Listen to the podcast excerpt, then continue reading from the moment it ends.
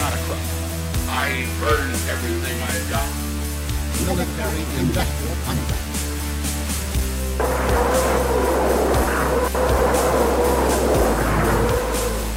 a new world order.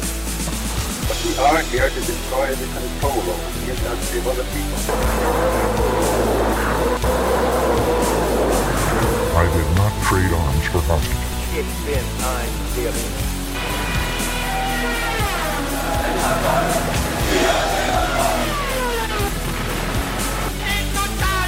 на полный разгром гнусных захватчиков. Мілька Павде Туінців Сінчеві подкаст. Hello, good morning, good evening. Welcome to Myth After Dark. So, I guess good evening. Uh, this is the program that we do basically when we are at a loss for content or something falls through. Uh, people who have been with us for a while probably know that. Uh, we do not have Hank this evening, and I had some fucking shit hap- happen to me this weekend, so uh, I, I wasn't really able to prep for a show. Involved the woods and um, a truck that really didn't belong in the woods. And yeah, I won't bore you with the details, good listener. But for those of you who are new to the program, which is probably none of you, in fact, Adam, uh, do we ever have new listeners? Is that a thing that happens? Because I'm usually of the assumption that we have only the listeners who have uh, always listened to the program. You know, it's it's hard to know because we live in this anonymous uh, space of the political world. Uh, but the subscriber count is is growing. Uh, however, uh, after YouTube kicked us off, uh, we we started at a much smaller base, and so it's still not quite where it used to be. But Yeah. from looking at where the MP3s and and the it- BitChute is, it- we I'm sure we still have some growth. Yeah. Adam has the metrics. I mean, it real real talk. I guess if you are a new listener to the program, I am kind of curious about that. Why don't you write into Adam and tell him that, and maybe tell us how it is you came across the program? Because we make no effort to promote this program, uh, really none whatsoever. I mean, we we let people who are aware of the program know that when we have new episodes up, and that's not going to change in the future. So I don't know. It's just a curiosity, but yeah, this is where we we basically shit post for an hour or so, uh, talk about some things. In fact, we do have something resembling show prep today, insofar as there is a topic that uh, we are going to discuss, which is probably going to be the least requested topic. Yeah, and I have ever a surprise done. prepared Uh, for it. You can maybe stick around. Well, Which- hold on. which is also there. We have uncommon. Oh, excellent. context. Okay. We have we have to give some context uh, before we reveal Oh, yeah. what that. What you that lay down the context. Hans. Yeah, before we reveal what the, Yeah, yeah. Uh, the content is, um, there is a a uh, a well known, um, uh, might we say, German individual who harasses and campaigns for uh, well his idea of content to show up on um, many many platforms and uh, some of you will know who this individual is. Uh, he will remain nameless. He is um, he's bitched at me before for naming him, so I won't do it. But uh, at any level, he was curious why we haven't discussed uh, the topic of Star Trek Four. And uh, although I think we have, we did one with Ethnarch a while back where we briefly touched on Star Trek. Uh, he was curious why it is we've never talked about it. Well, number one, um, I don't really watch a lot of Star Trek, although they are in luck because uh, there are two bona fide Trekkies. Might even bring out some uh, some Klingon later in the episode. But uh, before we get to that, before we get to the least requested content of all time, except by this um, strange German man, we have to uh, we have to talk about some recent news items. We do this occasionally when we're when we're bored or when we're just uh, in in shock. Um, Well, this is how I learn about the news. Yeah, yeah. I think this is this might be how some of you learn about the news. If this is, um, I'm very honored that I could relay the, the news to you. It's like a uh, far more racist and funnier version of the uh, the old SNL Weekend Update. So, uh, in recent news, the mass shootings are back. Um, didn't take long for that to start happening again. I mean, I'm not the only one, but I predicted this. It, it's like That's clockwork. true. I think a lot of us predicted this that the the psyops would uh, start manifesting once again, and they happened in very rapid succession, which was um, uh, weird. And they also seem to happen um, coinciding with certain cultural paradigms that were being promoted. Very odd. Very odd how these things just sort of coincidentally take place once after another. Um, or those of you who are not aware, which I, uh, I, I congratulate you for not being aware, uh, we had a, a shootout at an Asian massage parlor in Georgia, the state, uh, in the southern United States. We had a shootout.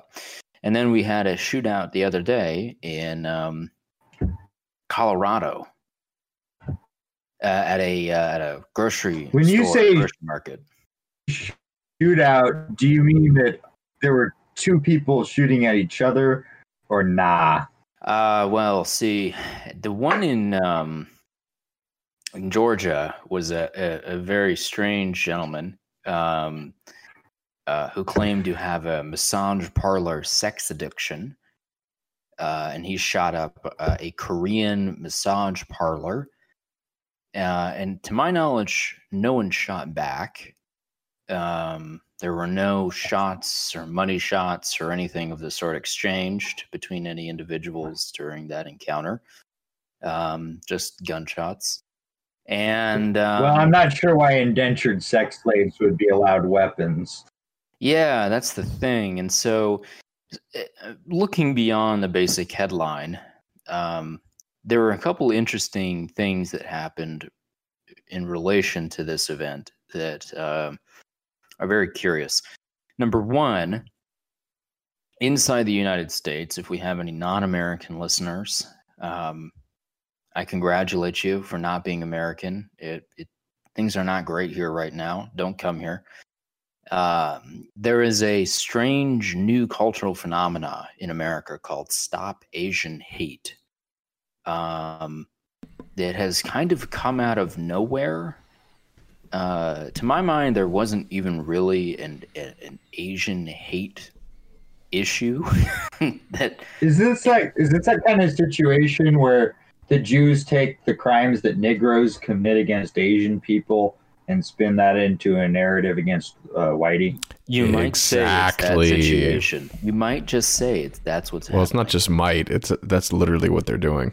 There, there are professors explaining how uh, the white privilege is what enabled the Asians to get attacked by blacks. I'd have to pull the articles, but you just you just search for this. There's there's people in universities, which you're paying for, by the way, with your tax dollars, making it their job to assign responsibility from one group to a, a completely unrelated group to enlist this third group into their army. I mean, this is typical playbook uh, bio-Leninism. This is communist. I mean, whatever you want to call it, but it's uh, it's pretty much how I read it.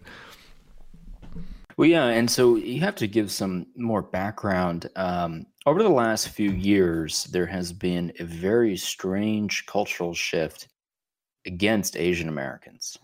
Um, I'm not really sure where it began. I I, I think that Ron Unz um, has nailed it. I'm going to guess it began in Oakland, California. well, I, I think that this this this recent trend um, really seems to have begun um, in earnest with the uh, the decision by a, several Ivy League universities, uh, including Harvard, to explicitly limit the number of Asian um, or accepted students of Asian heritage to the university in the name of promoting uh, diversity across campus. Now, um, there are several lawsuits that have spun out of that that are somewhat still ongoing. Um, and this really started about four or five years ago, becoming a huge uh, cultural focal point. Is this discussion of uh, who are the new um, uh, sort of educational elites in America? And it just so happened that um, a great preponderance of them were uh, were Asian. They were either foreign exchange students, nominally from mostly just Korea, Taiwan, Singapore, Indonesia, mainland China, um, occasionally Japanese, occasionally Vietnamese, um, and that really was about it.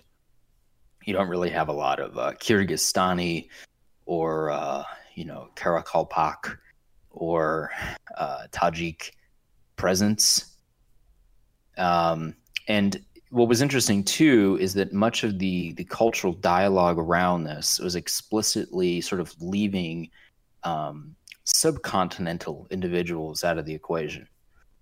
And by subcontinental, I of course mean uh, people of Indian, Pakistani, and Bangladeshi descent broadly.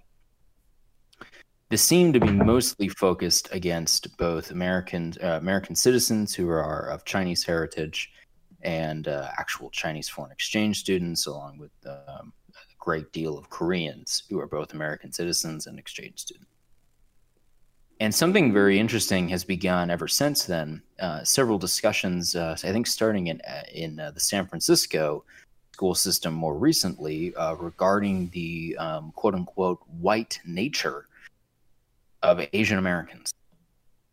And there are some school districts and some NGOs, some political bodies, some economic bodies uh, that at least we know of, although many more could be doing this secretly, as apparently Harvard was for some time, uh, that have begun to uh, acknowledge or at least permeate or perpetuate this belief that um, Asians are not worthy, or this specific type of Asian, the sort of uh, coastal East Asian, mostly connected to the wider Chinese or Korean cultures, um, are not POC. They are not people of color.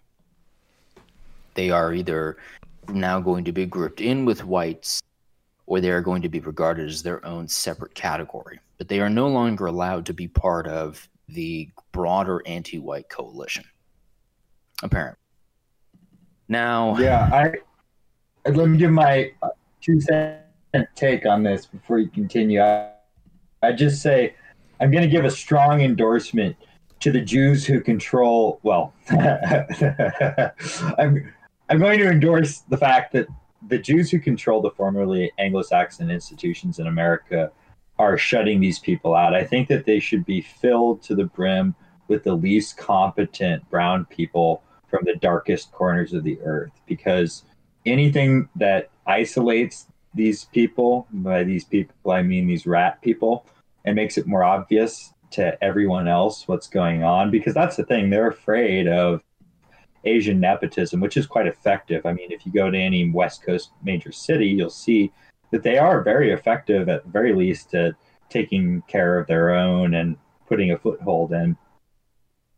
And the, well, I think the most, Jews are afraid of that because they're they're they're, an, they're effective competitor and I think that it's it's best for like Muga Muga Booga to uh, be put as Professor Emeritus rather than Chang Chang. I think yeah, in the long run, it's better. I, I think from that, our perspective, at least my perspective.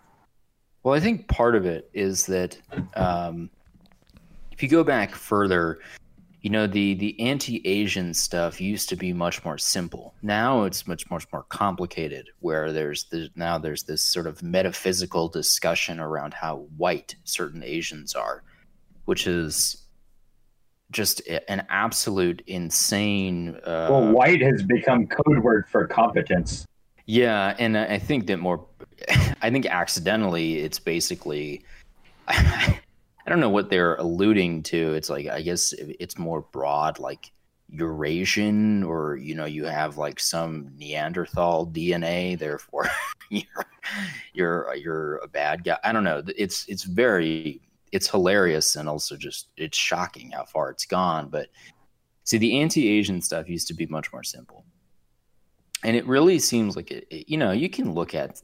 I, I think that they try and frame it in this broader context, which is very stupid. They frame it in the context of first of all the Japanese internment camps or you know the Boxer rebellion in China that America you know took part in, or you, you know they'll frame it in terms of Well, they're America- looking for their Holocaust. they're looking for their Holocaust, but they're looking to build a narrative where there isn't one in order to avoid what I think is the real narrative.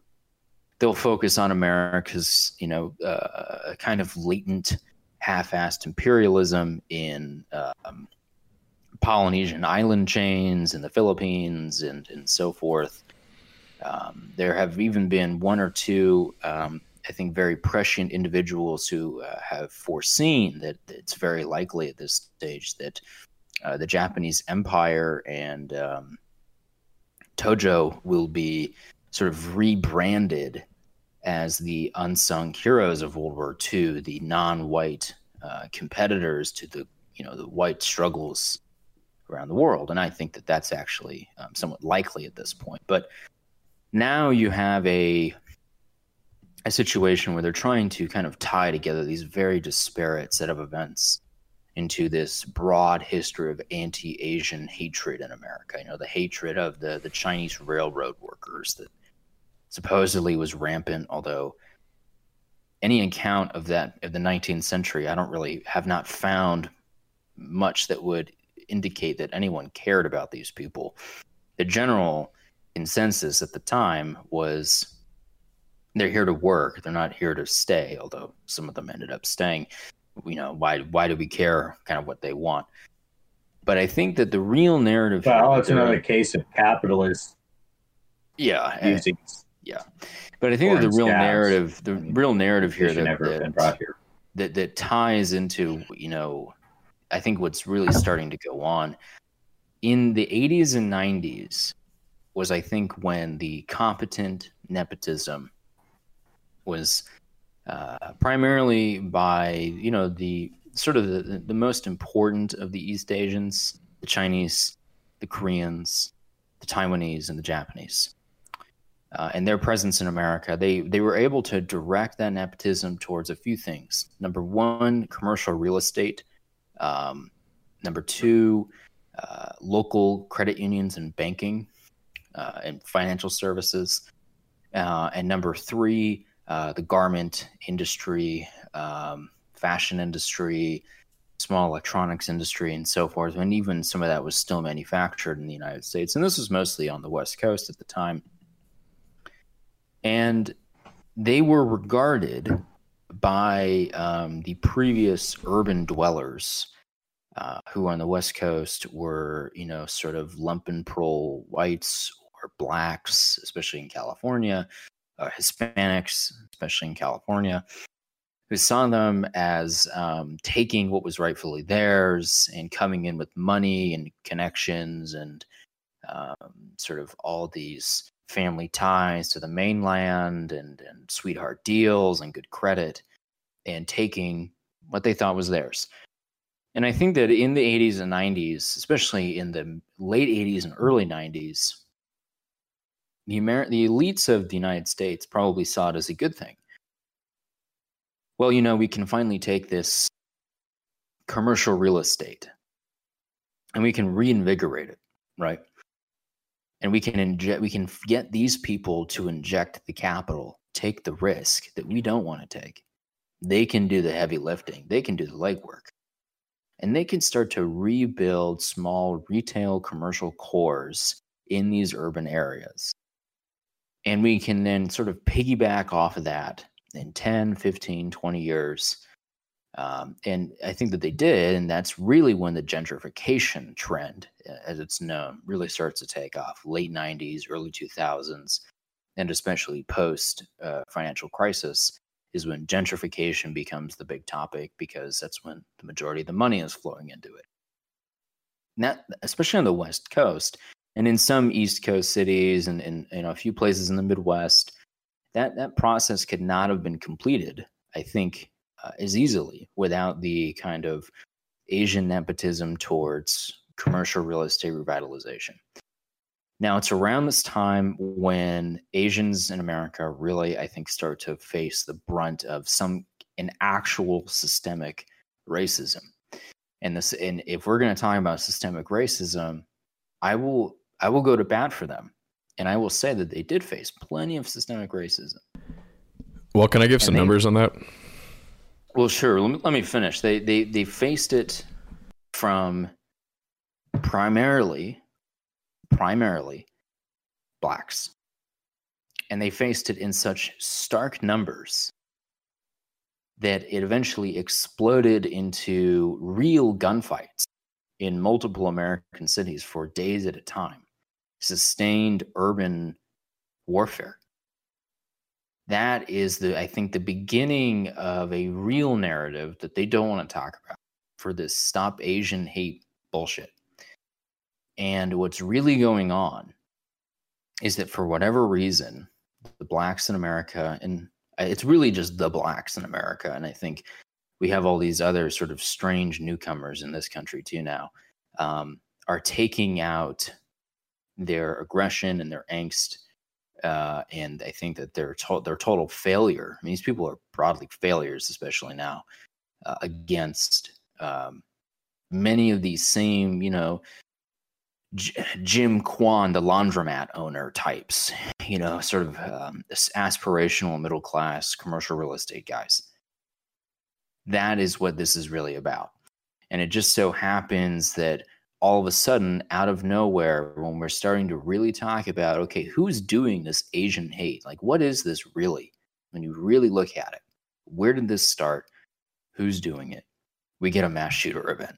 And of course, it's some like caricature of a dumb like southern hick he's like a cartoon character with the weird beard and the you know the goofy sunken eyes and the the, the hat it's like well it's it's twofold. There's two forms of it. Well you, ha- you have on the low end on the street level in the urban areas you have the uh, abuse of the asian by the negroes and then on the high end the, the asians who are trying to move into the upper echelons of what was once something resembling American society, uh, you have them being shut out by the Jews in, the Ivy Leagues. Okay, all right. Touched let, on here. Let, let, me. This is what I want to talk about. So, in 2017, speaking of Ron Unz, he put out an article which I think was when this lawsuit was working its way through the courts at uh, Harvard about uh, discrimination against Asians. And so this article is is pretty well cited and known at this point. Uh, it's about four years old at this point. I will link to it, but it's worth reviewing because it shows in pretty clear math and graphs showing that the proportion of Asians that ha- are represented in all I, I would argue objective standards of academic scholastic achievement have grown substantially over the past 30 years and as has their population. Uh, however, their enrollment at the elite colleges in the East Coast has not changed at all. And if you compare the overrepresentation of the Jews, who have also by the way, dropped in their proportion of a- academic achievement as a proportion of the total in the country. You know, back in the 40s when you had Oppenheimer and Einstein running around, uh, there there could be the case to be made that the Jews were incredibly talented people, and they still are. But the and Jews talk about this openly. Their their capabilities have diminished, whether it's because they've uh, outmarried or they've gotten lazy, I don't know, or just too successful. But their achievements have gone down, yet their enrollments at the elite institutions have stayed the same, if not gone up. And their overrepresentation in places like Harvard uh, is a thousand times greater than what their achievements would represent. And this is coming from Ron Unz uh, in his very uh, thorough and rigorous way of writing. And so one can sort of craft a theory as to maybe what's going on here. Now, this is just my theory, and we're all sort of reacting as things happen because we, of course, have very little power to control what actually happens. We're just, and we're not in the know, uh, but we're sort of putting the pieces together based on lots of patterns that have happened throughout this country over the past probably 100 years. And what I'm guessing is that this like Asian hate thing and trying to pin it on white people as opposed to uh, maybe what the Asians were really complaining about, which which was what the Jews were doing at these institutions, might be a way to again recruit the Asians, just like they've recruited the Negroes into their little coalition to uh, attack the the great threat that they still perceive as being good old uh, European people. Um, Correctly so. so. I think that there's there's a there's an obvious and very strange tension strategy at play here. I think that the idea is to number one um, create some kind of strange wedge between Asians in the United States who are beginning to amalgamate more wealth and more influence, you know, the positions of government, NGOs, economic institutions, uh, corporations, you, you name it, educational bodies, and is to build a wedge between them and and and whites. I think in the United States to prevent any sort of real common cause and common understanding over trying to maintain a level of maybe order or at least stability in the country because you can see the logic starting to play out. On the one hand, they're pushing Asians, a specific kind of Asian, away by saying you are no longer allowed in the POC category. You know, you are no longer allowed to say that you are disadvantaged. You're not allowed to. But we don't want you partnering with whites. And I think the tension strategy, this push pull, I don't know how effective it's going to be, but I think that the idea is to uh, effectively allow, on some level, few things to happen. Number one, to get Asians used to the idea that they are just one member of a quota system, and thus it is okay for the, for their educational uh, uh, ground to be limited.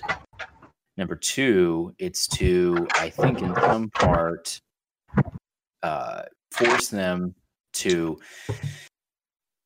start abandoning their commercial real estate holdings, their holdings in urban areas, um, for a couple of reasons. Number one, the idea seems to be uh, attempting to reward blacks and Hispanics with a bigger piece of the pie, some kind of equity approach.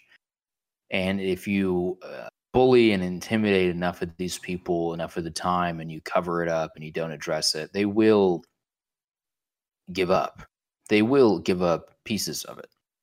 And I think that's the idea is to drive down the value of that real estate so you can more easily grant it to, you know, the even lesser hominids in America and pretend like you've given them some bigger piece of the pie. So I assume that this strategy against Asians is, meant to fulfill multiple objectives.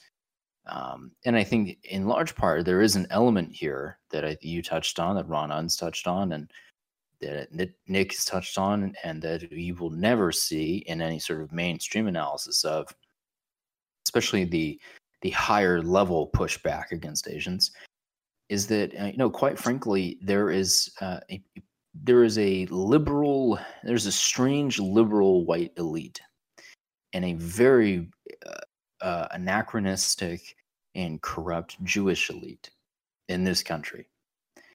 And both of them have, I think, zero interest in being outsmarted and outmatched.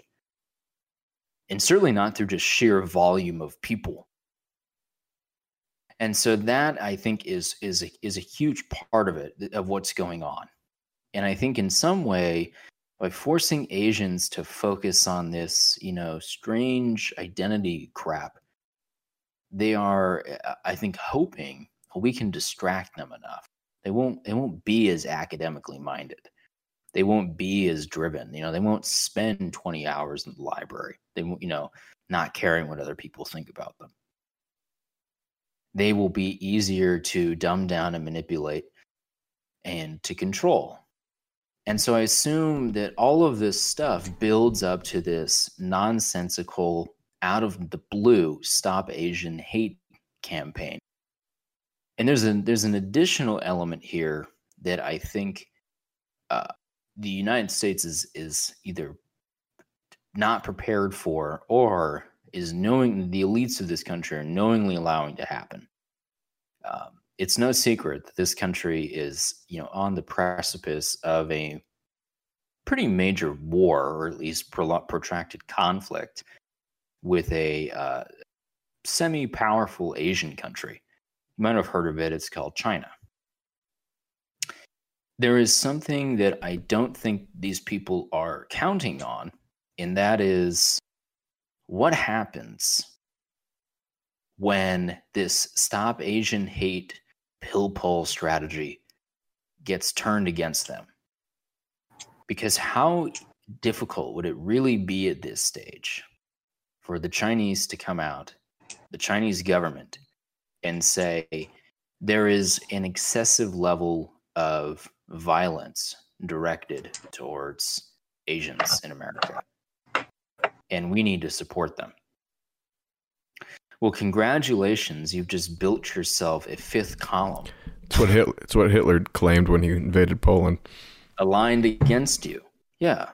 It, it's it's it's very very very precarious. And I think that they're playing very fast and loose and hoping that they can distract long enough to prevent that from happening.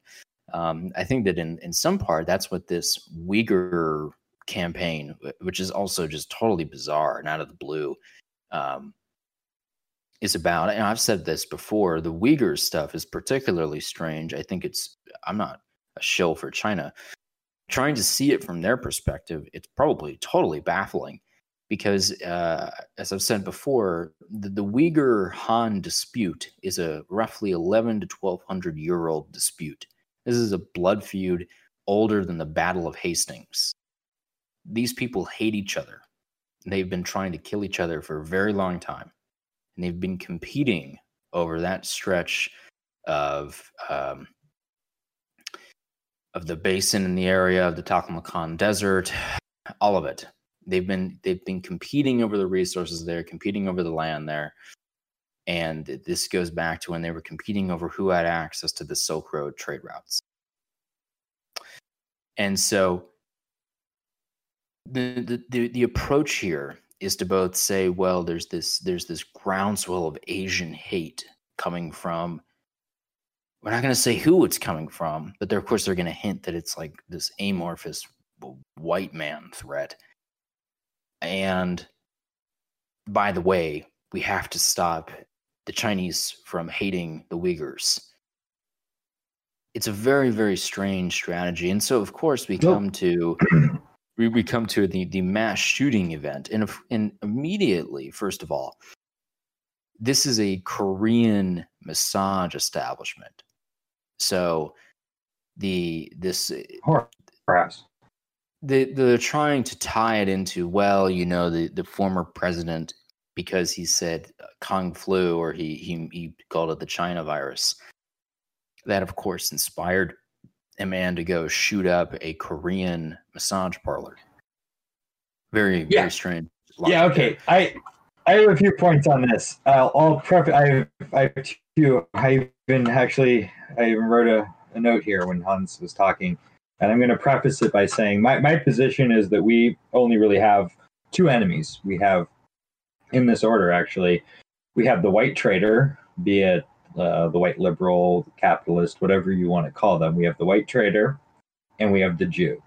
Everyone else is varying degrees of potential competitors and environmental hazards, as is the case of the Negro.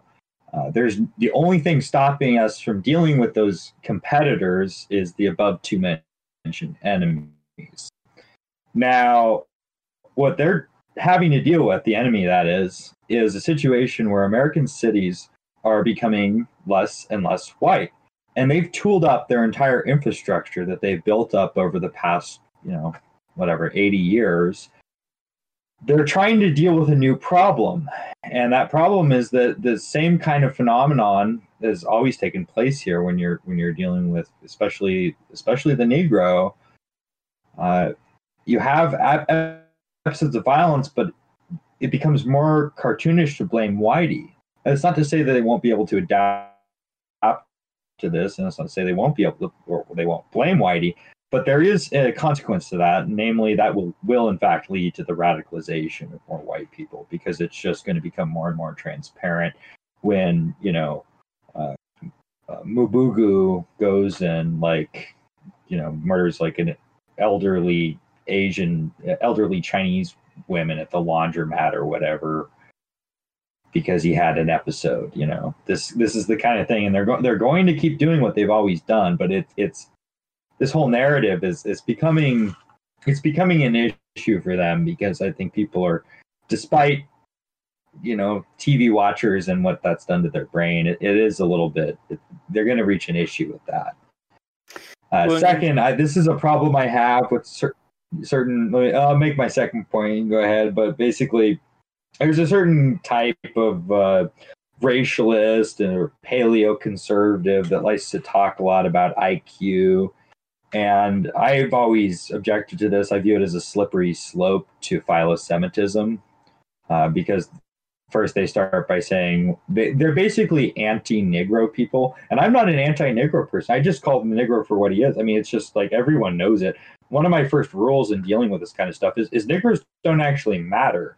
Uh, people, I mean, everyone likes Negro jokes or whatever. It's kind of funny, but I mean, they are what they are, man. It's not like you need a, a bell curve to understand this. Just, just go deal with them. I mean, it shit. I mean, before it's kind of like what what do they call it? Psychometric shit. I mean, everything that ever needed to be said or written about the Negro was written by 19th century Southerners. Like done end of case. Like nothing more needs to be said. These people had more experience dealing with them than anyone else did, and they said it all. You know, there's no new advancements in trying to understand the Negro. I largely view IQ fetishism as, and it starts with like, oh well, Northern Asians are smart, smart, and uh, smart, smart is good. Smart, smart is the basis of civilization. Uh, not true. Uh, and therefore, you know, Jews are cool too. Look at how high their IQs are. Uh, we should be really worried about the Negro threat. Uh, no patience for that bullshit. Anyways, moving on. Um, the the issue, actually, to Hans's point, is that the these people do have a state behind them. I mean, they don't. The idea of like an alliance or cooperation with Asians is kind of cartoonish because they have their own countries. In fact their countries are run, despite all their problems, far better than the American economic zone. So until they're dealing with the same situation much better dealing with in their own countries, then I don't see the idea of a, a cooperation or alliance with these people as being any as being anything but detrimental, considering they could easily become. And I'm not I'm not going to do the much China either, but fact is there's powerful states that are able to support them and they're a natural fifth column. And the same reason that the Jews are afraid of them, the same reason that the Jews want to shut them out of Ivy League institutions, is a similar reason that we shouldn't really be dealing with them uh, on a political level. Uh, I, I, agree with all that. Uh, I don't really have any more points. Uh, you can finish Hans, and then I'm I'm happy to to talk about Star Trek. Well, yeah. I think. Well, yeah. God. So, so what's interesting is we come to this this first mass shooting, right? And by the way, are we all just going to ignore like the very obvious um, sex trafficking angle to this? Like we're we're just ignoring that, right? No one wants to talk about that. See, that was that was the other interesting aspect of this all it's first of all, you know, they're they're saying, well, the president inspired him to go shoot up the the Korean massage sex parlor um, by making fun of China for uh, a virus. That's the cultural narrative. Think of that what you will. And then, you know, Americans are then uh, expected to not want to look into, well, why does this young man claim to have a sex addiction And this is the first place he goes to go take out his anger. Anyone want to draw a, a, a linear plane between those two points? A little bit of simple geometry. Something very strange is definitely happening at these institutions. And it's something that I think is is talked about in a foreign sense by the US State Department. You know, I was curious, the US State Department puts out this report called the Trafficking in Persons Report every year. And they've been putting it out for a few decades now. And it's really something that they've been doing since the end of the Cold War and sort of the fait accompli of the US State Department. They could really dictate the global narrative on any issue. And there's something very peculiar about these reports. Um, the discussion of human trafficking is extensive, it's data driven, it's interesting. It, you know, describes human trafficking as a multi billion dollar global criminal enterprise. But what's not talked about is how does this tie into the United States? You see the the flow of people. Well, the United America- States is the world capital of criminality. Right. Well, so here's my point. We're not we're going to have this amorphous discussion around stopping Asian hate. But then we're not going to talk about the very obvious real problem here, or one of the real problems here, which is that there is a massive sex trafficking operation coming from Asia into this country. And apparently, all you need to do is go down to your local Korean massage parlor to experience a piece of that. See, this is, I think, the ultimate strange element to this entire story is that we're going to ignore the real violence against Asians in this country and how this all really got started. We're going to craft a fake narrative that apparently reaches back into the 19th century with supposed discrimination against Asians. And we're not going to talk about the human trafficking flows from Asia into the United States. And then we follow up the next week with an even more bizarre incident. Um, this happened recently, so uh, the details on it are still a little fuzzy. But when we were, I was mentioning earlier, the psyops have come back.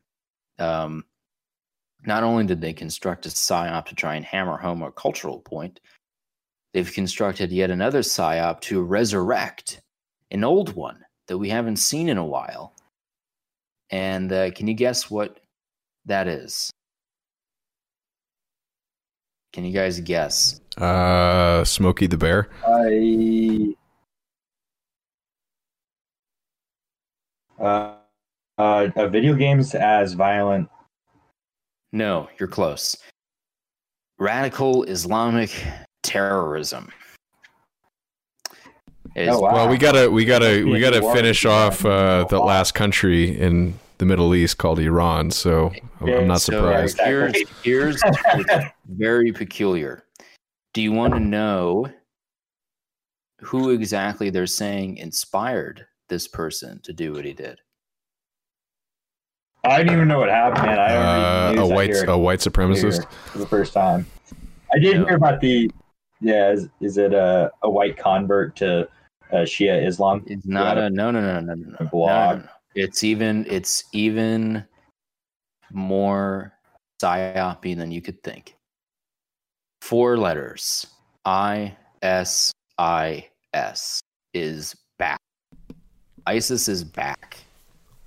After four years of basically becoming literal who's no one ever thought of anymore, um, they've returned just like that. Wow, really weird. They've returned. So is radical Islamic terrorism on American soil. It just reappeared. So so odd. Can you guess where this young man is from? I know Uh, Kenya, The Levant. Somalia. He's from, he is from Syria. So we come full circle. So there was something that a lot of us in this scene noticed around the time that um, the Trump campaign began and the uh, when Trump won the presidency. Something very strange was going on. Prior to that, there was the massive there was the So the sh- massive inflows. Shooting of- was actually an Arab. it was an Arab ISIS inspired Syrian immigrant. Uh, in in Colorado. Is that Yeah. right? Yeah, in Colorado. Is that what you said? Colorado. Yeah. Where where in Colorado? Do you know? Boulder. In Fuck. Oh man, this is why I don't watch TV. So Except here, Star Trek. here's, here's Um, something very odd going on. We all in this scene noticed a couple things in the like 2015, early 2016 era. Number one, you had a massive inflow of peoples into Europe, um, peoples into Turkey, peoples into even North America, um, mostly from the Islamic world. And So, uh, which uh, Jewish NGO imported him into Boulder? well, hold on, Their, uh, we'll, get there. their uh, We'll get there. asset into Boulder, Colorado. Do we have the answer? I don't think we know. I don't think we know yet, but we'll get there. So, around that time, there was suddenly this massive spike in Islamic terror attacks, and a lot of them were. There were so many at one point. There was such a high volume that some of them were only making local news, and they were um, much smaller. You know, as a knifing or a stabbing or a shooting or you know, little things here and there. Then you have the big shootouts, the big bombings, the big knife attacks, the public decapitations, the acid attacks, killing people in churches. I mean, it just kind of kept ramping up and ramping up and ramping up. The death toll kept getting higher and higher and higher. You know, you start with 10, then you go to 100, then you go to a couple hundred, and then you have massive attacks across Paris, and you have, you know, bombings in, in Boston, and you have it's just insanity. And then it all kind of stops. It just stops out of the blue. And it was because suddenly there was this very widespread public anger, I think, in Europe, in North America, and, a general public distrust of the leaders of these countries, including America, as to what exactly is happening. The Islamic world is emptying out into our countries, and we're seeing violence on a scale we haven't seen in a long time. Some countries were on the brink of small scale civil wars over this. And it all just kind of comes to a close. And this discussion of ISIS becomes very hush hush. Oh, you know, it's it's really bad. And all of a sudden the global military campaign out of the blue gets created to go wipe out the caliphate. And this pressure campaign. Oh, it's just, just a question of how do you report on things that would be happening anyways. I mean, if Notre Dame had burned in 2007, it would have been an Islamic terrorist attack. You know, it's just yeah, exa- it's- exactly. What do we what which do we need to dig up today? As far as- Exactly. Yeah, and I, I think that that's, that's part of what I'm getting at is that all of a sudden, you know, we have this horrible civil war in Syria, and we have this global call to understand the refugee crisis and to come to an understanding with Islam. And a lot of people around the world expressed, you know, total disinterest in in, in any of that and they had to kind of wrap it up real quick. Okay, you know what? We got to turn off the spigot on the Islamic terror stuff.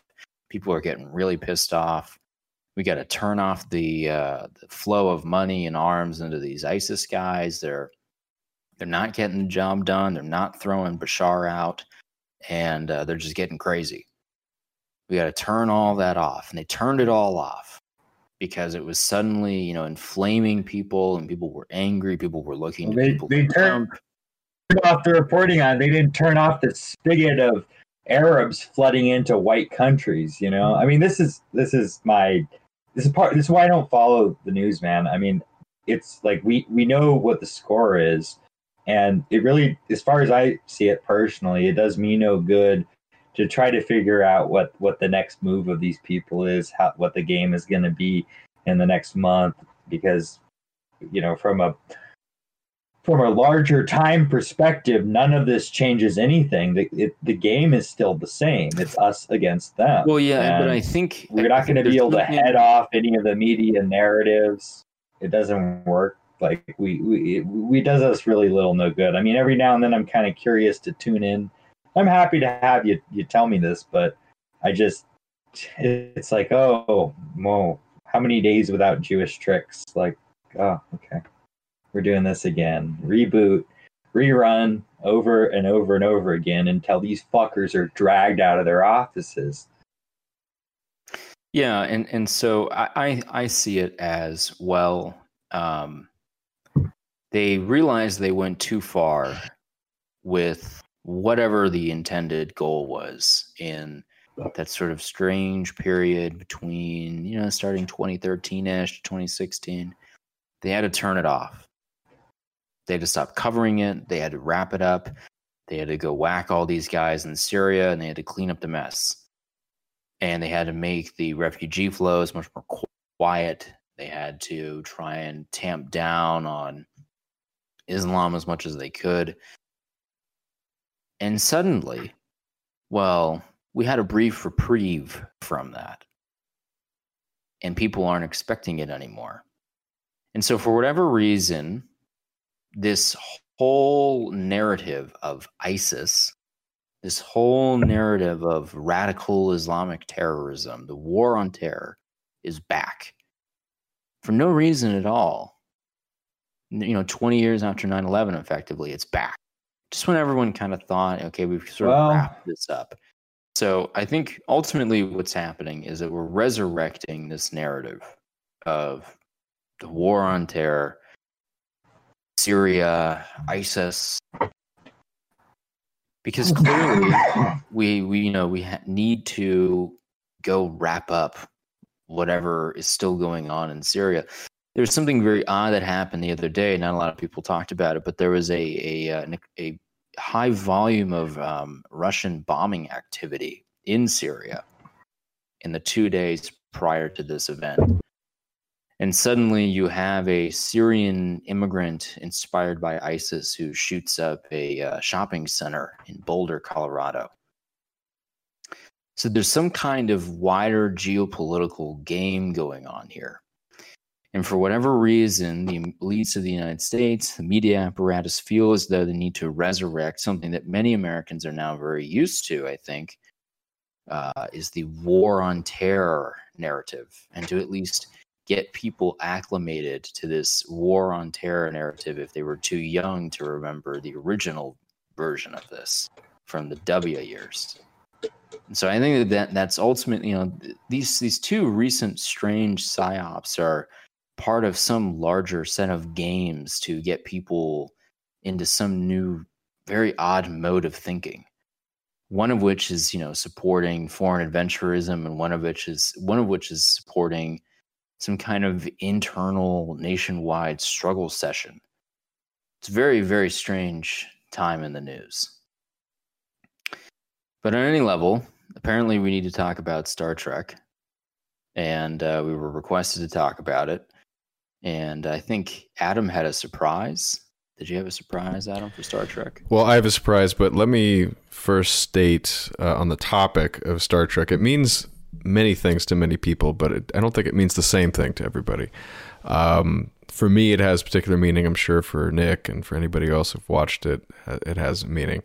Uh, but I think related to what we've been talking about, I think the biggest parallel Star Trek shares with the American Empire is the notion that a disparate group of people, aka the Federation, aka the American Empire, are going to transcend all of the past evidence demonstrating that disparate groups don't really coalesce that well, but in the future they will somehow. It's sort of like that uh, underpants gnomes meme about, uh, you know, first uh, do this question mark and then total victory.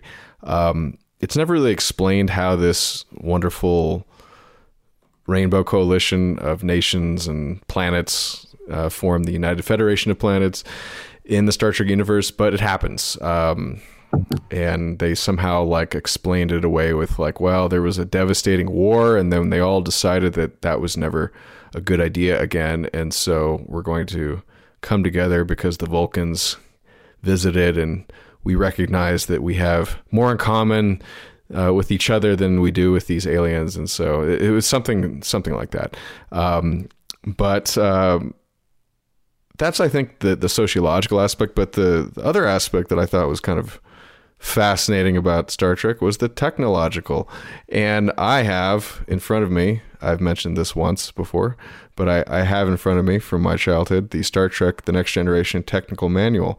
Um, and I'm going to randomly flip to a page and read you how uh, how crazy this can get in terms of just a young child's imagination running wild with the possibilities of uh, not all this uh, critical theory nonsense, but what actually you could might accomplish if you used your your higher order brain.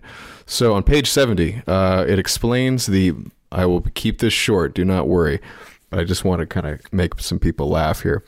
Um, I was reading this when I was probably 10. I don't know. And it's sort of pseudoscience, I'll admit, but it's fun stuff. So, 5.6, the Bussard Ram Scoop Fuel Replenishment System. Um, in the event of a deuterium tanker cannot reach a galaxy class starship, the capability exists to pull low grade matter from the interstellar medium through a series of specialized high energy magnetic coils, known collectively as a Bussard ram scoop. Um, I'll stop there. But the basic idea is you're traveling through space and you're going faster than light. Now, that's the first sort of, they don't explain, uh, but they kind of attribute it to. Uh, this guy named Zefram Cochrane who figured out how to do warp drive. But you're you're going through space, sort of going through it. It's not it's a sort of a non-linear system though. You have to like fold it somehow to travel through these crazy uh, distances in a short amount of time. And the amount of energy required to to go that fast, it's like an, on an exponential curve, and it reaches infinity once you theoretically reach warp ten. Uh, but in order to get that going, uh, you have to consume a lot, a lot of matter. So you have this matter antimatter reaction chamber known as the warp drive. And so when matter and antimatter meet, they collide, they generate a huge amount of uh, energy. But what that was referring to was when you're going through space, there's a lot of dust, interstellar dust. Uh, and the most common element in space is hydrogen. Uh, so the theory is that if you were able to have this magnetic coil running, you could grab all the fuel needs that you you need to consume, with the exception of the antimatter and the dilithium crystals, which go in the uh, warp engine. But this stuff goes on. I mean, I only read like one one or two sentences, but this this universe is very thorough. And when we were talking to Ethnarch, may he rest in wherever he is. I, I think he's still around. But uh, we were talking to him in brief about science fiction and speculative fiction. And I sort of put forward, without much evidence, that Star Trek is actually a pretty well thought through uh, science fiction. And he kind of convinced me that it's not super super advanced, but I mean it is television. What do you expect? Uh, and he kind of called it sort of a middle brow uh, sci-fi genre, which I suppose I agree with if you are a reader. But if you're a television watcher, I think it's it's one of the more sophisticated ones out there, and I always kind of liked it because I'm somewhat of a gearhead, and I enjoyed all the the drawings and the special effects. And, and back then, back when I was watching it, the Next Generation, special effects were great because they were practical effects. They actually would build the miniatures like they did in, in, Star Wars. And there's a famous picture of George Lucas. I know it's not Star Trek, but still, he kind of inspired this this genre to continue, even though Star Trek preceded his uh, Star Wars movie. But there's a famous picture of George Lucas standing at Industrial Light and Magic, which, by the way, also was responsible for a lot of the special effects in Star Trek uh, the next generation. And he's standing in this big room after I think Return of the Jedi came out, the third one, and it's just got all like the entire. It's like a warehouse. There's an entire room filled with him standing in the middle of it, but sort of half half his size. There's like a a big uh, AT-AT Walker. There's a, a, a little uh, uh, or a big uh, star star destroyer. I actually know a little bit less about Star Wars than Star Trek, so I'm I'm kind of mixing up names in my head. But the point is, there was a, an incredible amount of artistry that went into this stuff, and there are there are images of um, photographs of people painting the backgrounds by hand. And and now just smash cut to today and, and where the the series has gone and degraded to. You could also argue it's mainly cultural and, and uh, lack of talent, frankly, that has been involved in it. Uh, but also just the the quality of the the effects and just the effects are part of the drama. Uh, it really makes you suspend disbelief and feel like you're in, in a, a, serious situation. I think the music has also taken a turn for the worse. I remember comparing when uh, Star Trek Voyager was sort of circling the drain and I was still watching it because back then there wasn't really much much to do on the internet. You kind of had television and that was about it. Um, so I was watching it because I was sort of loyal, but I, I, I started hating the, the series at that point. Uh, DS9 was pretty good, but um, I remember the music mu- musical scoring was just awful. Like they, they couldn't set the tone. They they didn't get the lighting right, and a lot of these things are, are very you would maybe think are not important, but they set the mood. And whatever it was about the next generation, by season three, I should add, they had gathered enough steam and momentum and talent to really make these unbelievably dramatic episodes that not only were uh, written well with compelling storylines about torture and uh, loyalty and all these really complex, important topics, in my opinion.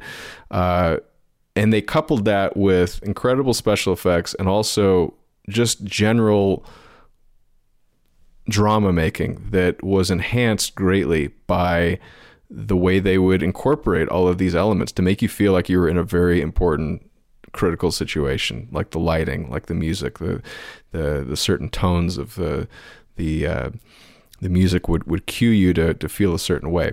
Uh, it's a, a, little bit akin to a laugh track, but you would never do that for something like this. But it, it's the same idea: is that you would prompt and subliminally message to people how things are, and the quality of that really was never surpassed, in my opinion. DS9 was good. It had a different storyline and, and, setting because it was more about diplomacy and a, a larger scale conflict. Uh, but just the the heroism and the sort of camaraderie that developed around that that classic model of having a ship in a bottle and you are drifting through space and you're in a crisis situation every episode. Uh, that's just a great formula, uh, and I think Next Generation perfected it. So, anyway, on to the next Trekkie on this show. Yeah, um, unfortunately, I have a lot to say about Star Trek, and you know, Adam and I are very, very different personality types, and I can say, I, I so I don't like nerd shit, and I also don't like, for lack of a better term, like dork shit, like like wizards and stuff like that. You know, I don't like, I, I like none of the techno babble interests me, and I do like some fantasy insofar as it's a good story, and the same is true of science fiction.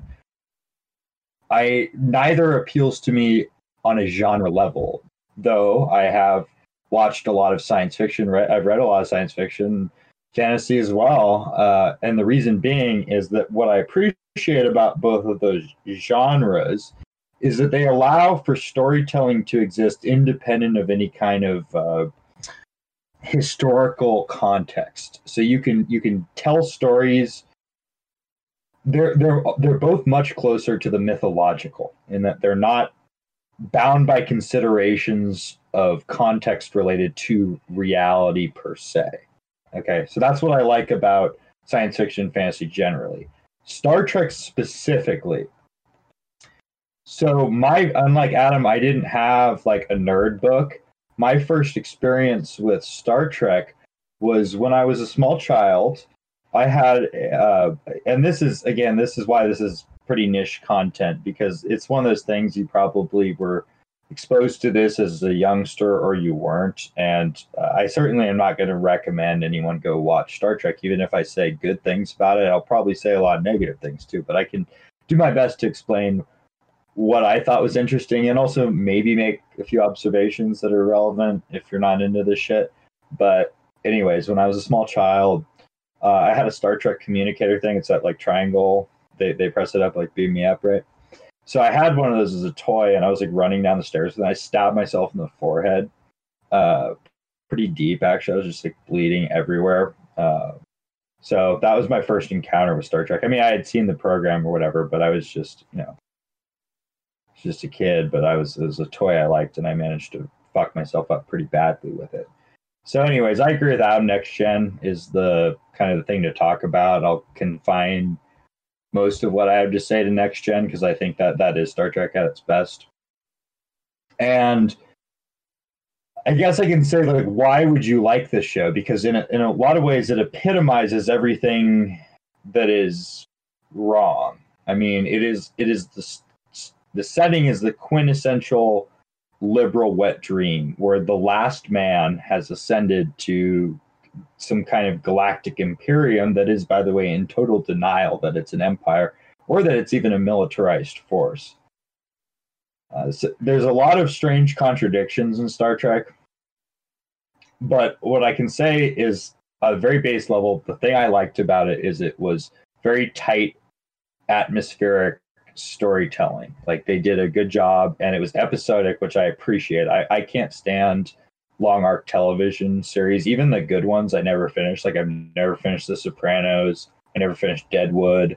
Uh, I never finished Rome. Like I you I can only if it's a like a long arc TV thing, I can only watch it if it like is one season long usually. I'm pretty bad at that. I, I prefer film for that reason. I don't I don't like having to invest that much of my time and energy into extended melodramas, even ones that are well done. So Star Trek, even to this day, is something I do go back and I'll watch every now and then. I'll watch an episode here or there. Uh, I have the ones I like, and I have I have un- again, unfortunately, a few things to say about it, and I'll, I'll try not to get into the minutia, but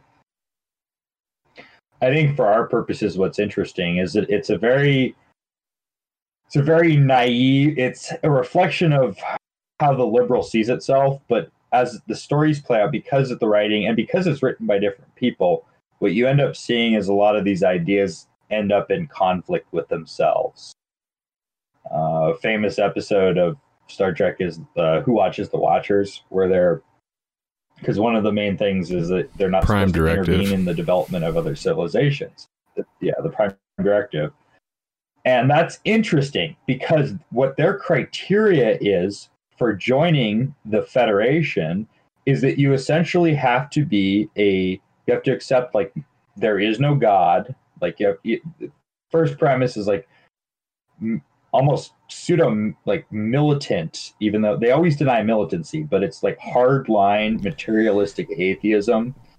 And that that's the only truly ascended culture is a raceless sexless, atheistic uh, last man of history who Mhm. has nothing to struggle for, nothing to go beyond, has no real meaning, no sense of historical value, whose only real purpose is to like subsist because life in of itself like organic matter is, is somehow valuable there's another one i remember i think adam and i have even joked about this when we were hanging out before but you, what's the one with like the crystalline there's okay Oh, the crystalline one where there's entity? Yeah, entity yeah, yeah, cosmos or whatever Yeah, it's Yeah, the yeah. same thing. so you know, it, it fucking eats worlds it Yeah. eats entire fucking worlds like that's what it does yeah. And It's- Pic- it's- Picard it's tries to defend nature. it because and they're like it's it's a sperm whale. Yeah, you know, a he's like- sperm whale on Earth eats millions of Yeah, it cuttlefish. has a right it is not evil. It is just eating. and she's like, Yeah. "Fuck you! I lost my It- son.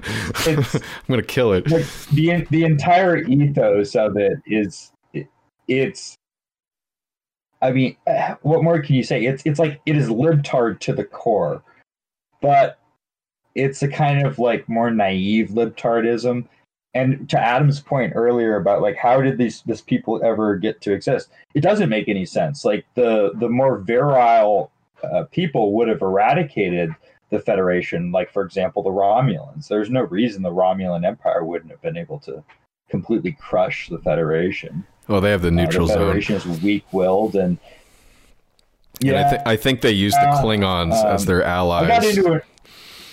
To defend against So them. what? Here's my most. Here's my most like. Uh, I'm putting on the hat take about Star Trek. Is I, I think what's interesting is the Borg. I don't want to get too pretentious Yes. with this, but I'm gonna I'm gonna Yes. say this. Yes. I, I I view the Borg as this kind of like Jungian shadow of the Federation because Mm, their their nature is actually the exact same. yes, it They is. both strive Exactly. to ass- assimilate It's the final form. uh, the Federation. Yeah, exactly. They both are the, the yeah. The, there is no going further. All all there is to do is to gather into themselves. And Star Trek has this weird. It appeals to things that are healthy instincts, like the the desire for frontiers, for exploration. yeah, heroism. But I mean, It's actually courage. It's that stuff. ironically about closing the frontiers. Yes. because their sense of exploration is is to bring everything into themselves. And the Borg are the same way, but the Borg are more honest about it. And they just they say, you know, we will destroy Well, you. what's what's interesting And- about that is I think the a lot of interesting things about that, but I think the Borg, I agree, are more honest about it, but they're in a position to be more honest about it, and it's sort of, again, it's it's, it's sort of an overdone analogy, perhaps, but it's very akin to how America, the empire, works. It sort of lulls you into this false sense of uh, playfulness while it bombs your cousin's wedding. Uh, and then meanwhile, you want to immigrate to New York City to join that life that you saw on Netflix because that is just how they attract you into the fold. But if they were more honest about it, they would just they would just plow you under. But I don't think America has that much power. I don't think the Federation has that much power. So they rely upon the propaganda. They rely upon the uh, the false messaging and the false uh, promises because it's part of their tool chest. Um, and you know, in DS9 is good. I, I think what's great about Deep Space Nine is that it actually addresses some of these hypocrisies. It it there's many episodes in it where well Captain Sisko for one is is just completely not like uh, Captain Picard, but aside from that, the fact that they're in a war and they have to make actual like life or death decisions and they can't just, you know, lean comfortably around on their luxury liner, you know, replicating stuff uh, for free and playing on the holodeck every episode or every other episode they actually have to ration things. They have to kill people. They have to lie. Um, and I think at that point, Ronald D. Moore was really making his mark, and he ended up doing Battlestar Galactica. And I think that sort of real politics cynicism enters into that show much, much more than in Next Generation, where he was just sort of a staff writer. But Well, I, I would, because Gene Roddenberry was dead. That's that's what happened. Probably, they- the- but he died pretty early. was, I think it was uh, like season two. uh, he died. He died, except it, yes, it's true. But like they felt that they could. Con- they basically Deep Space Nine is where they they stopped following his rules. Uh, that was one of them, and then the other two were the uh, uh, interpersonal conflict amongst the crew and uh, uh, sex. Uh, which that's probably the most unwatchable part of Deep Space Nine is like all the grotesque like interspecies like Yeah, relationships. I agree. That was pretty Uh, cringe. My favorite non uh, next generation content is actually Voyager when uh, Jeri Ryan comes on. Uh, well, she was put there for the Borg thing. exactly that effect.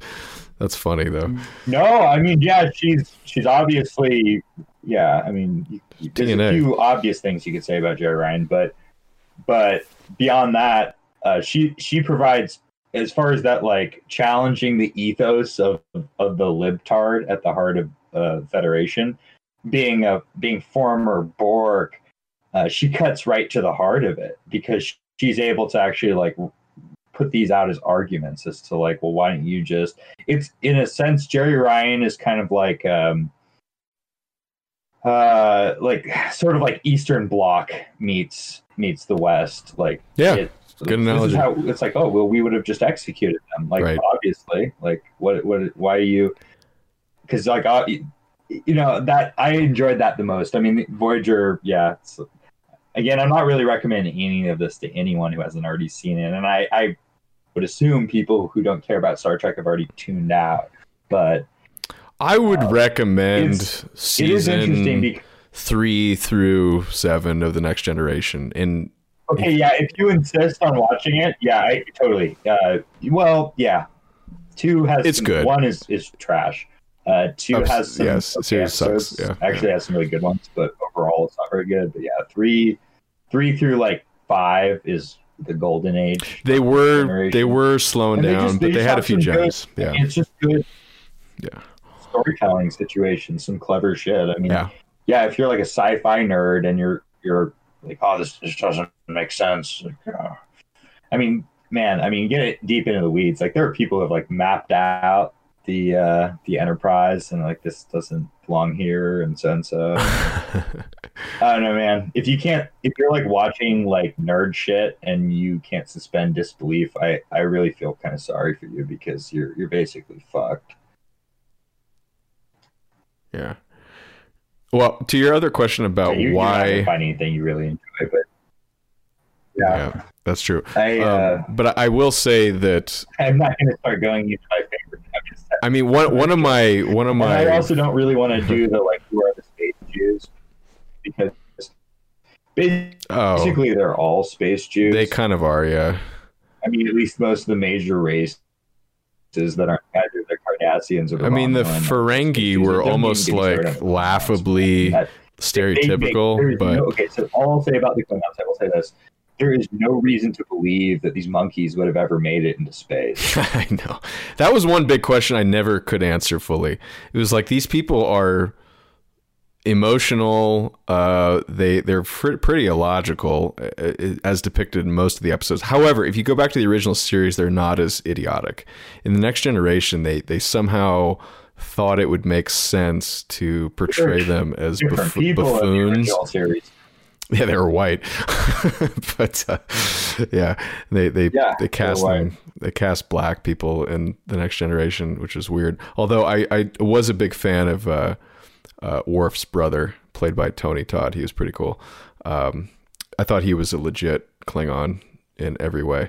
But uh, to your earlier question about why um, why this appeals, despite all of our complaining and criticism of the ideology of the show. Um, at least just, I think it's pretty simple. I mean, it's just an interesting setting. You're literally in a spaceship that can go anywhere you want and travel to planets that have never been discovered before. And so the writers can basically write in almost anything. And it's just a fascinating setting. And it also, it's a fascinating test of the human condition, not not in sort of some you know like uh, humanist like gay Well, neoliberal sense, but just the, the, there's truth to the scenario definitely offers a lot of questions.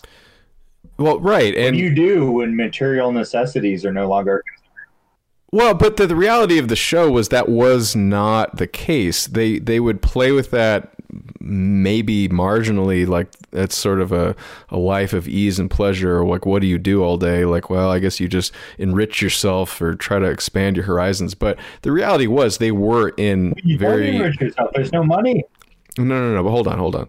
That that's another topic. But I think my point here is that every just about every episode there was a, re, a resource limitation. The resource was their survival, or the the fact that they couldn't get out of this uh, asteroid belt, or or there was a political uh, conundrum, or there was some espionage going on. There was always challenges, is what I'm getting at. Um, and perhaps that's that's kind of a lesson is that and I, I've actually sort of adopted that as sort of a worldview, frankly, is that even though even in our modern days that we're we're not really going hungry on a regular basis, despite what the stupid media will tell you. I mean, America is like the fattest country in the history of the world. Uh, it's pathetic, uh, but the fact that we have so much in terms of surplus we're still not happy and we're still striving to improve and, and change things. And I think that's that speaks well to the human condition is that we're um, I don't know Faustian or something. It's it's Promethean, whatever you want to call it. It's it's an insatiability about humanity that I think is going to be true regardless of whether you have a replicator or not.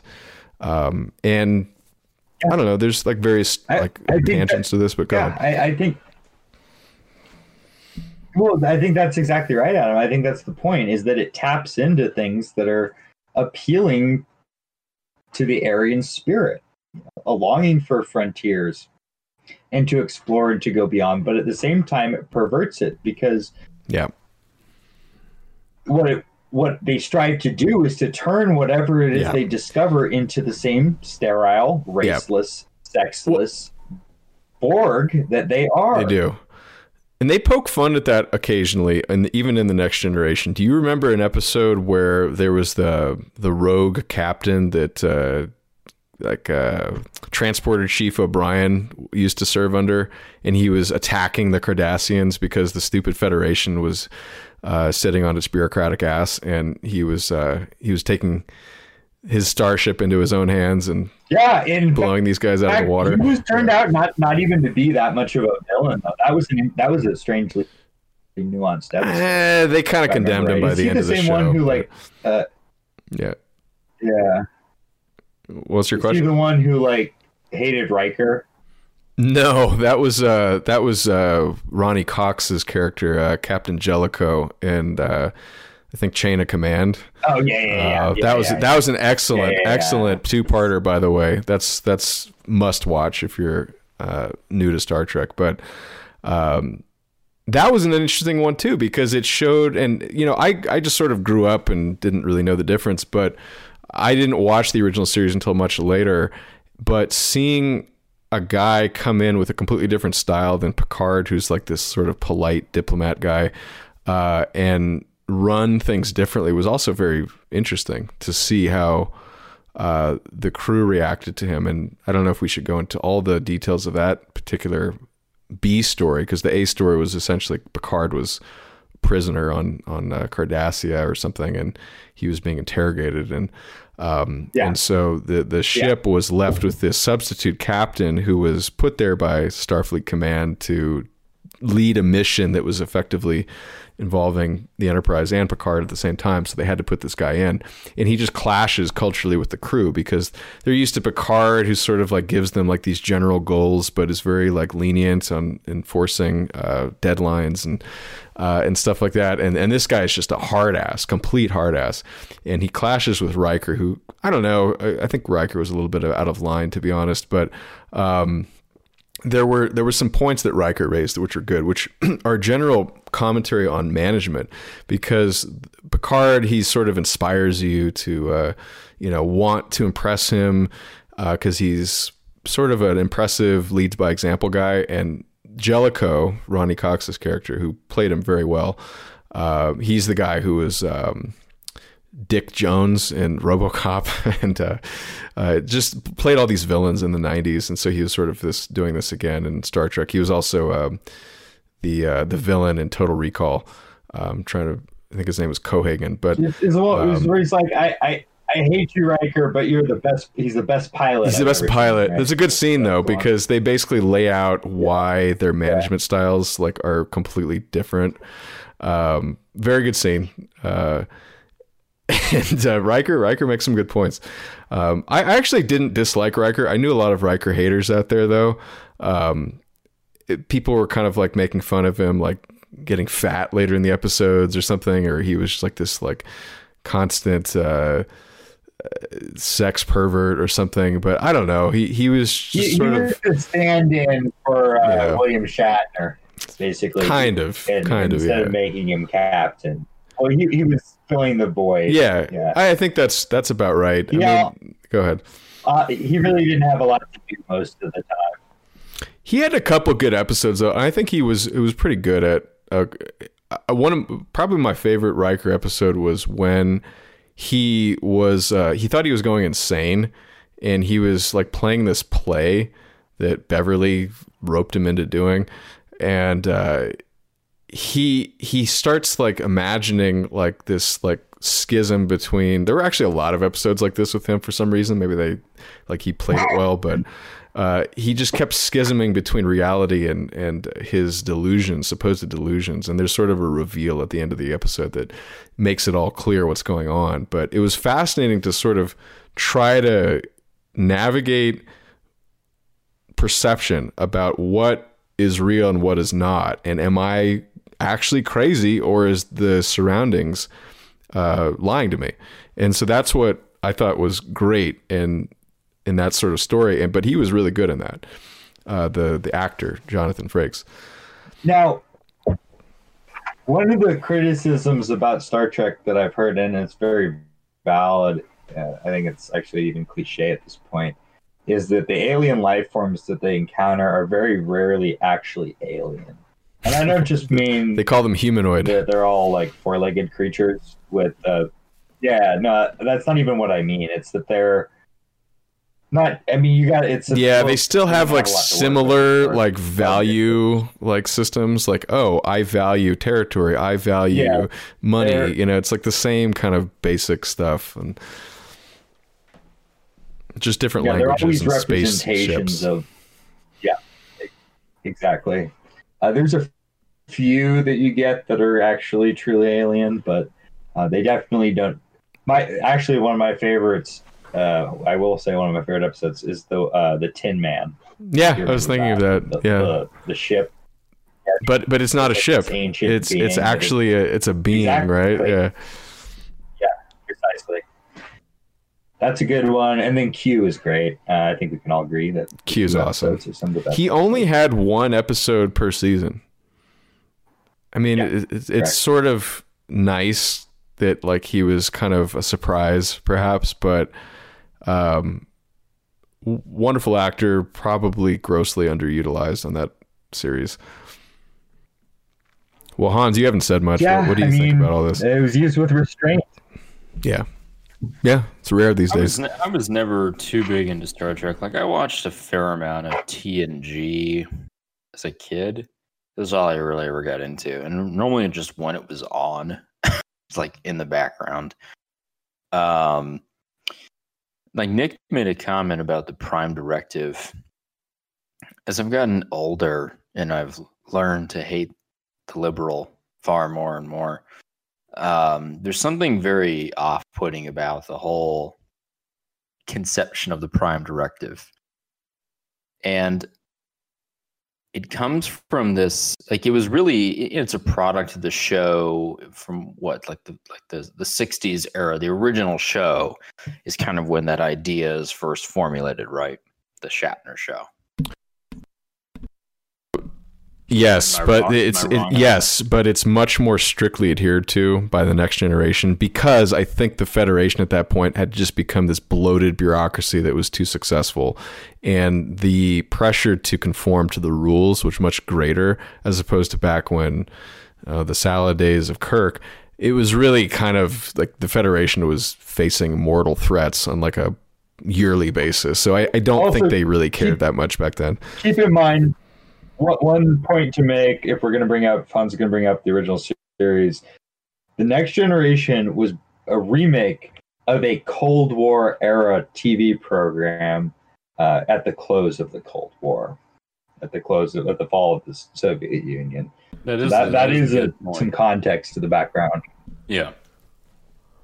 Well, there's something very off-putting about the whole Prime Directive. Like you have to, so it, it it's like this. Um, almost like this American liberal uh, concept of uh, you know nobility and isolation, right? And it stems from this belief, I think, fundamentally. Well, you know, you shouldn't, uh, you shouldn't, you should leave people alone if they uh, haven't reached this certain standard of what we deem to be acceptable behavior, right? Nick was kind of touching on that. Like they have to become horribly materialistic, and you know, there's these cultural stratifications that you have to reach beyond just some kind of technological uh, breakthrough. And the irony, of course, of all of this is that the Federation is is basically surveilling and monitoring and lording over, in theory, all of these sort of um, strange, you know, unpossessed, um, uh, lower peoples, lesser peoples uh, who just are, are too stupid to figure out both rocket science and and retain faith in God. And the federal the whole concept of the prime directive it's actually very kind of odd and it definitely stems from I think the people who were making Star Trek and some of their cultural values. Well, it's kind of anti-colonial. It, it, it's anti-colonial, but not like there's something about it that's actually particularly creepy in that the Federation is effectively keeping tabs on all of these planets. I mean, that's what you're led to believe. Yeah. And yeah, they are. It it's Yeah. so yeah, odd. watch watch who watches the Watchers. That's that's the quintessential episode regarding this because I I'll briefly summarize. I don't know if you've seen it, Hans. Uh, they're they literally they have a an outpost on this planet of people who they think they're they're watching them, and it's like they think that they may soon be developing or whatever into you know ascending to last man status, and their uh, their outpost that they're they're watching is it's cloaked or whatever, and you know something goes tits up, and uh, their presence is revealed. So then they're treated as gods uh, by the you know by the peasantry, right? Because they have this you know they've displayed all this t- technology that appears to them as some kind of sorcery or whatever. And the big dilemma of the episode is that it's like, well, we're trying the last thing we want because they were on their way towards atheism. That was the whole thing. It's like they're on their way towards abandoning all superstitions and what we've come in but through our presence here, we've given them a new god. And uh, like Picard in particular is horrified at this idea. The actor that, that they have in that though, of the main presence, that that guy's great. He's, he's Yeah, in a but bunch, the- the whole- seen him in a bunch of stuff. the whole conception of it then is like, okay, we can't contact them, uh, but we are certainly going to spy on them, surveil them, mock them, uh, look you know, very closely to see what kind of value we can eventually extract from them. And then once they are atheistic enough, we can we can grant them the god of the Federation. I mean, like the whole from what I remember, I mean, it's really TNG that that hammers a lot of this stuff home. Uh, the Federation itself effectively becomes like God. I mean, it, it's almost like how the modern British worship the NHS. It, it's it's a very very strange type of uh, secular placating where you worship the structure, you worship the the bureaucracy, worship the the nominal values that it stands for. But there's a there's a cruel irony I remember from like some of the I don't remember the names of the episodes, so that's all that's just out of the window right now. But there were there were a few episodes where um like I remember Picard and Data, and maybe we're thinking of the same episode or a different one where like Picard and Data are talking about uh, how do we solve the geological disturbances on this planet or whatever that they were like thinking of. There's about ten episodes like where that plot line is, is okay, okay. used. and and and and Data basically suggests like, well, we can spend some time, we can study out, we can study what's going wrong, and we can come up with a solution. And Picard is like, uh, violate the Prime Directive. It's like, no, fuck these people. They're not atheistic enough yet. Like, I, I don't care about their geological disturbance. and so I, I basically you, you arrive at this point where it's like okay so the the supposed um, uh, liberal egalitarianism of the federation is is actually this strange like massive galactic mk ultra program where we induct you into the the the collective uh and you have a you have a false sense of autonomy i mean the only difference between the federation and the borg is that from what I remember, at least the Borg doesn't try and convince you that you're doing this willingly. I mean, the Federation effectively shows up and bullies you and and teases you until you join up and then controls you for the rest of your species' life as soon as you join. It's this it's the whole thing is is actually like if you really dig into the the political like the, the politics of Star Trek are always more interesting to me if you dig into the politics of Star Trek, the, what the Federation is doing is uh, a, a very advanced and strange form of secular imperialism. But it's pernicious. yes, in- yes. It's It's, so Galactic perni- Homo. Yeah, it's so pernicious in that Yeah. So Well, well, let me let me finish really quick. It's like so you're you're, you're talking about like that one episode yeah, where like yeah, they please. they get revealed as being on the planet, and it's like literally like when some stupid Mormon in the CIA gets outed in Guatemala, and he's like, "Hello there, fellow, uh, you know, fellow amigos, como está?" yeah.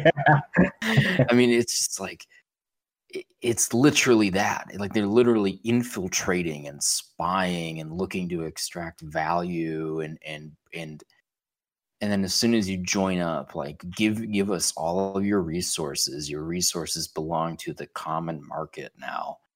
And um well, they don't really need resources, but here, well, uh, here's yeah, here's your here's your contract. Here's your social contract. it's you have to it's not material things so much they they want it's they want your soul uh, is is what they want i i remember i got in, in an argument with a friend of mine uh he was he's an old friend of mine and he's he's not really not really one of us exactly he's he's not entirely hostile but he's he's definitely not exactly one of us and uh, I got in an argument because we both grew up watching this shit, and uh, I got I, the argument was over whether or not the Federation was an imperialist power. I, of course, took the position that yes, of course, it's an imperialist power. And he would make the argument like, oh, they're not, they're not. It's not. It's not They're a post-colonial. warship. Uh, they even because there's an episode Yes. yeah, right. Well, they're they've they've got yeah.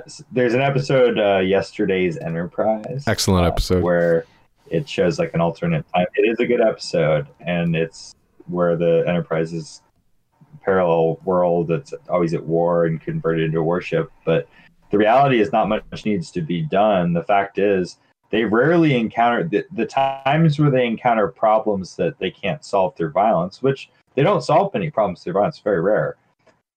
Uh, but there's they always encounter situations where like they're nowhere near parity with the enemy or the potential adversary, right? They could basically always blow up their fucking planet. Uh, so like any discussion is framed within that context. All diplomacy is framed within the context of like massive superiority, and that's also the you know persuasion element. It's like, well, maybe you should come along with us. Look, we have absolute uh, superior firepower as well as the ability to create you know infinite resources for you so like seems like a pretty good deal and by the way you uh, have to abandon all of your traditions and your race and everything that has any meaning and just join the join the uh the- what did you call him galactic homo essentially that yeah i mean here's something I never understood. Like it well Hmm. the relationship between like for the romulans for example and the federation on some level you look at it and you're like okay why does why does the federation put up with the Romulans. Like this, this is a Uh, recurring. Ro- Romulans are not weak, so it's not like they're putting up with them. They're basically trying to Yeah. contain them. In So fact, then, the okay, Romulans so they're trying to contain them. able to eradicate. But it, okay, but it's like if if the Romulans are such a threat, why doesn't the Federation put to use all of its resources and then solve the problem violently and then end the Romulan threat once Well- and for all? Like there's In the Federation's defense, they're actually pursuing a fairly wise long-term strategy, which is essentially encircling the Romulans, almost like the uh, George Kennan uh, containment policy. They're growing NATO. They're growing their base. They're growing their economy, while Romulans are basically boxed in by the Klingons and the Federation. And meanwhile, the Federation is like the fastest growing uh, parasite on the galaxy, uh, with perhaps the exception of the Borg. But it, it was. Um, it's logical. It's like, look, uh, we're we're sort of stalemating right now, but you're gonna stay where you are, and we're gonna keep growing, and then we'll take care of you when we're really, really strong. I mean, it's pretty obvious to me, but Yeah, and so, okay, so this gets um this gets at another point. So the Federation is is present, especially okay in TNG. Federation is presented as this on the face of it, this um, liberal, high-minded, sophisticated, egalitarian organization of equal peoples and they're seen as sort of the, the the the smart guy heroes. They're they're there to solve problems, although only when they want to. They're there to spread peace and justice and and egalitarianism everywhere.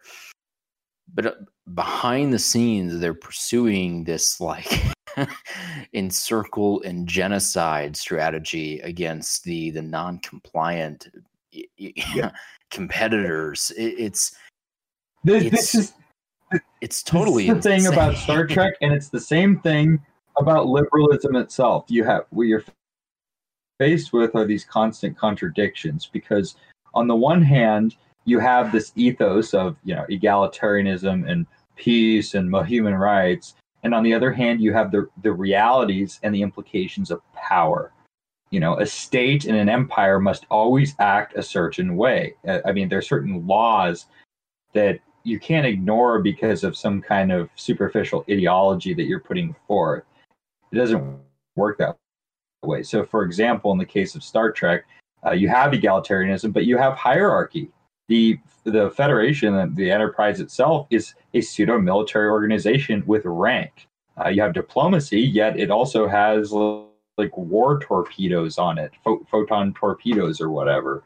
They could, you know, basically annihilate most worlds.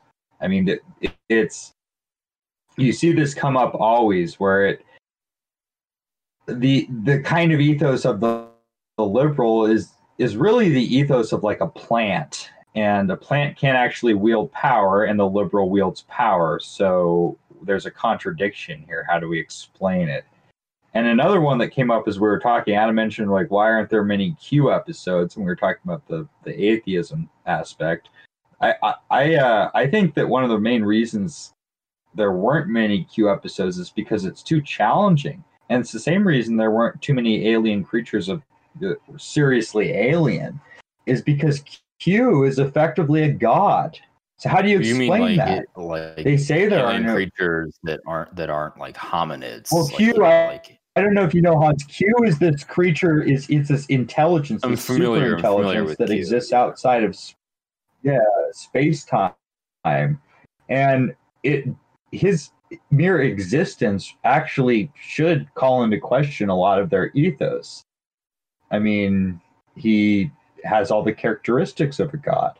There's nothing. He's he's basically an omnipotent, all-knowing being that exists outside of time. Well, but the show how do you tries to that explain that What- by saying that he. I mean, th- there's many episodes where they kind of reveal that the Q were once like the humans, and this is like the narcissism that actually kind of disgusts me about Yeah, the show. and like- and the reason we're so fascinated with you humans is because you remind you remind us of us. You know, how how could we not uh, be falling in love with Yeah, you know you annoying preachy people, uh, but uh, that was basically kind of the squaring the circle, I think.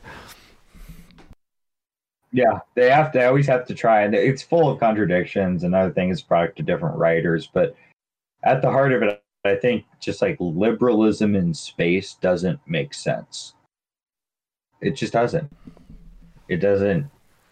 You know, you you need an impulse towards conquest and the survival of your own. I think that like Warhammer 40k is probably a more plausible like space fantasy. But It- it's more uh, plausible just that being it- said, I look it makes sense in the context of like it, cults and race war between Yeah, well, it brings back its- Yeah. it's, I'm happy to like I can say my favorite, and I, I said a few things about both science fiction and fantasy, so maybe it wouldn't surprise people to learn my all-time favorite science fiction is easily Dune. I mean, I mean, it, like without question, it's actually probably the the science fiction or fantasy, whatever you want to call it. I, I've read the, the most times, and I, I also love the David Lynch film, and I also. I know that that new film is coming, and I just like like I don't think I can do it, man. Uh, like as tempted as I would be to watch, I, I I don't think I can watch it. Well, would you say that Dune casting. is a more realistic idea of, Well, well, of space than, than Star Trek? like it it, it it it Dune has nothing to do with space, really. That's kind of the thing. It's it's uh is nothing to do with space. Has nothing with nerd shit. It all it is is taking realities. I mean, shit. Like I think Dune was largely in one of the big influences on on Dune, aside from Frank Herbert, like eating psychedelic mushrooms in the Oregon sand dunes, was uh, the British Empire's attempt to control the opium supply routes in the 19th century. Uh, there, what Dune is is ju- it's this again what makes for good it why speculative fiction fantasy sci-fi why it's good is because you can take elements of reality of history and you can move them to a new setting and to focus on just what you want to focus on and tell tell a story removed from from the rest of it. And it, it, it allows you to draw out some interesting things. And uh, i would say dune is like some kind of like archeo futuristic uh, fantasy. So it, i mean it brings back feudalism and I, I actually haven't seen the the movie, but I have I have read part of the book, and I admit I didn't finish it. But it was interesting in a couple of ways, as far as I got at least, was that they had accepted the role of what arguably should be like the the highest order of life in any society, you or your your mm-hmm. species or your race as the ultimate goal of what should have power at the expense of technology. And despite what, you know, I've said before, like I think that's very interesting because I accept that just like, you know, Ted Kaczynski was I think fairly correctly, not completely, but roughly correct in assessing that technology is essentially just a tool and taken to extremes it can be used for incredible destruction. And so one of the things that I uh, I remember from the book was that they had actually outlawed the usage of uh, computers in many many applications uh, in the long term goal of actually encouraging those capabilities in their people through the function of biology, which is a very slow process. But what it does is it actually builds up the people uh, through eugenics Yes, through exactly. eugenics Exactly, exactly. And I thought that was a an impressive concept. one should not make a machine in the likeness of a man right. Yeah, because they learn it, that's what it's all about. I mean, if one of the recurring themes in Dune is the idea of race consciousness, I mean, that's his like it, it, it's about creating the Superman and the consequences that would come from that. Um, the ability to see through time and what that would lead to and its implications for power. I think I like it. Like if anyone's made it this far in in our ship post episode and they actually want to hear like a because I don't I'm not going to keep talking about Dune because I I have way too much to say about it. If anyone ever wants to to hear a whole shit post on, uh, or even a actually maybe a competently prepared for episode on Dune, I'd be happy to do it because I have a lot to say. I, I think it's the the best. Uh, nerds might disagree, but um, uh, I think Dune is is the greatest science fiction novel of all time, like bar none. Uh, I think we should uh, stop talking about Star Trek, though. Yeah, let's let's Uh, wrap up. you have anything else to say. No, no. I mean, I think it, it well- made its mark. I mean, it, it's arguably like the pioneer, uh, maybe ironically, of the particular ship in the bottle on television genre. But um, you know, maybe it's run its course. I mean, maybe there's there's better stuff out there at this point. They're they they rehashed it so much that they literally. No, no, Could not be ref- better out there. That's that's kind of what's Oh, I disagree. charming I, about it. no, I, Like, I I, don't- think I think Battlestar Galactica I- surpassed it. Yeah, um, go I think, but and, and I I just think You that the stories weird, have been like told. metaphysical Mormon supremacism? No, not that crap. I just I enjoyed the writing on and the acting and the and the sort of pacing of that show quite a bit, and I thought it was fantastic. But in terms of like its I'll sort of other, philosophy, pulpy maybe that's maybe where. TV. Yeah, go ahead. I, I will much more safely recommend uh, Stargate SG One, despite being uh, more or less a production production of the the U.S. Air Force. Yeah, Um, it's it's it's a good show. There's some It's a good really show. No, it's not. really I, I did not I did not find good it content there. particularly profound of a, a series, but I did enjoy it. It was entertaining. Oh, entertaining. great. There's great episodes. I, Yeah. I'm gonna. I'll defend Stargate SG One, Okay. and the other one I'll I'll throw out there is uh, the series uh, Farscape, which uh, Mm. that's the that's that's a very unique one. It it breaks a lot of rules of both TV and sci-fi, and it's hmm it's good. It's fun stuff. Um, it's got also probably the, some of the best uh, Khazar milkers in television. So. When are we going to get a live form of- action in the of Warhammer Claudia. show? Claudia Black. Oh, well, you never will. Uh, that's not going to happen. It would be too interesting. That's why. A Games Workshop and and B, yeah, it would be it would be yeah, yeah. They they would have some problems with that. They already have a problem like too many like people who are into like I don't know like whatever you people who like to like paint models and that kind of stuff. Uh, whatever you say, like too many too many of these people they can't have. I don't know. They can't have too many white boys or like uh, approaching middle aged white boys. Uh, being enthusiastic about like genocidal space fascism. I don't I don't think that's something they're going to want to promote. Well, I, I have an idea to wrap this up. Um, since we spent the majority of our sci-fi time on Star Trek, I would like each of us to name their favorite quote. I'm putting you on the spot a little bit, but there's many from that from that series and whatever episode you want to find. Uh, if it's not recurring, that's fine. But there are many memorable lines, especially from Next Generation. So, who would like to go first? Uh, Hans, can you name a single quote from Star Trek? Uh,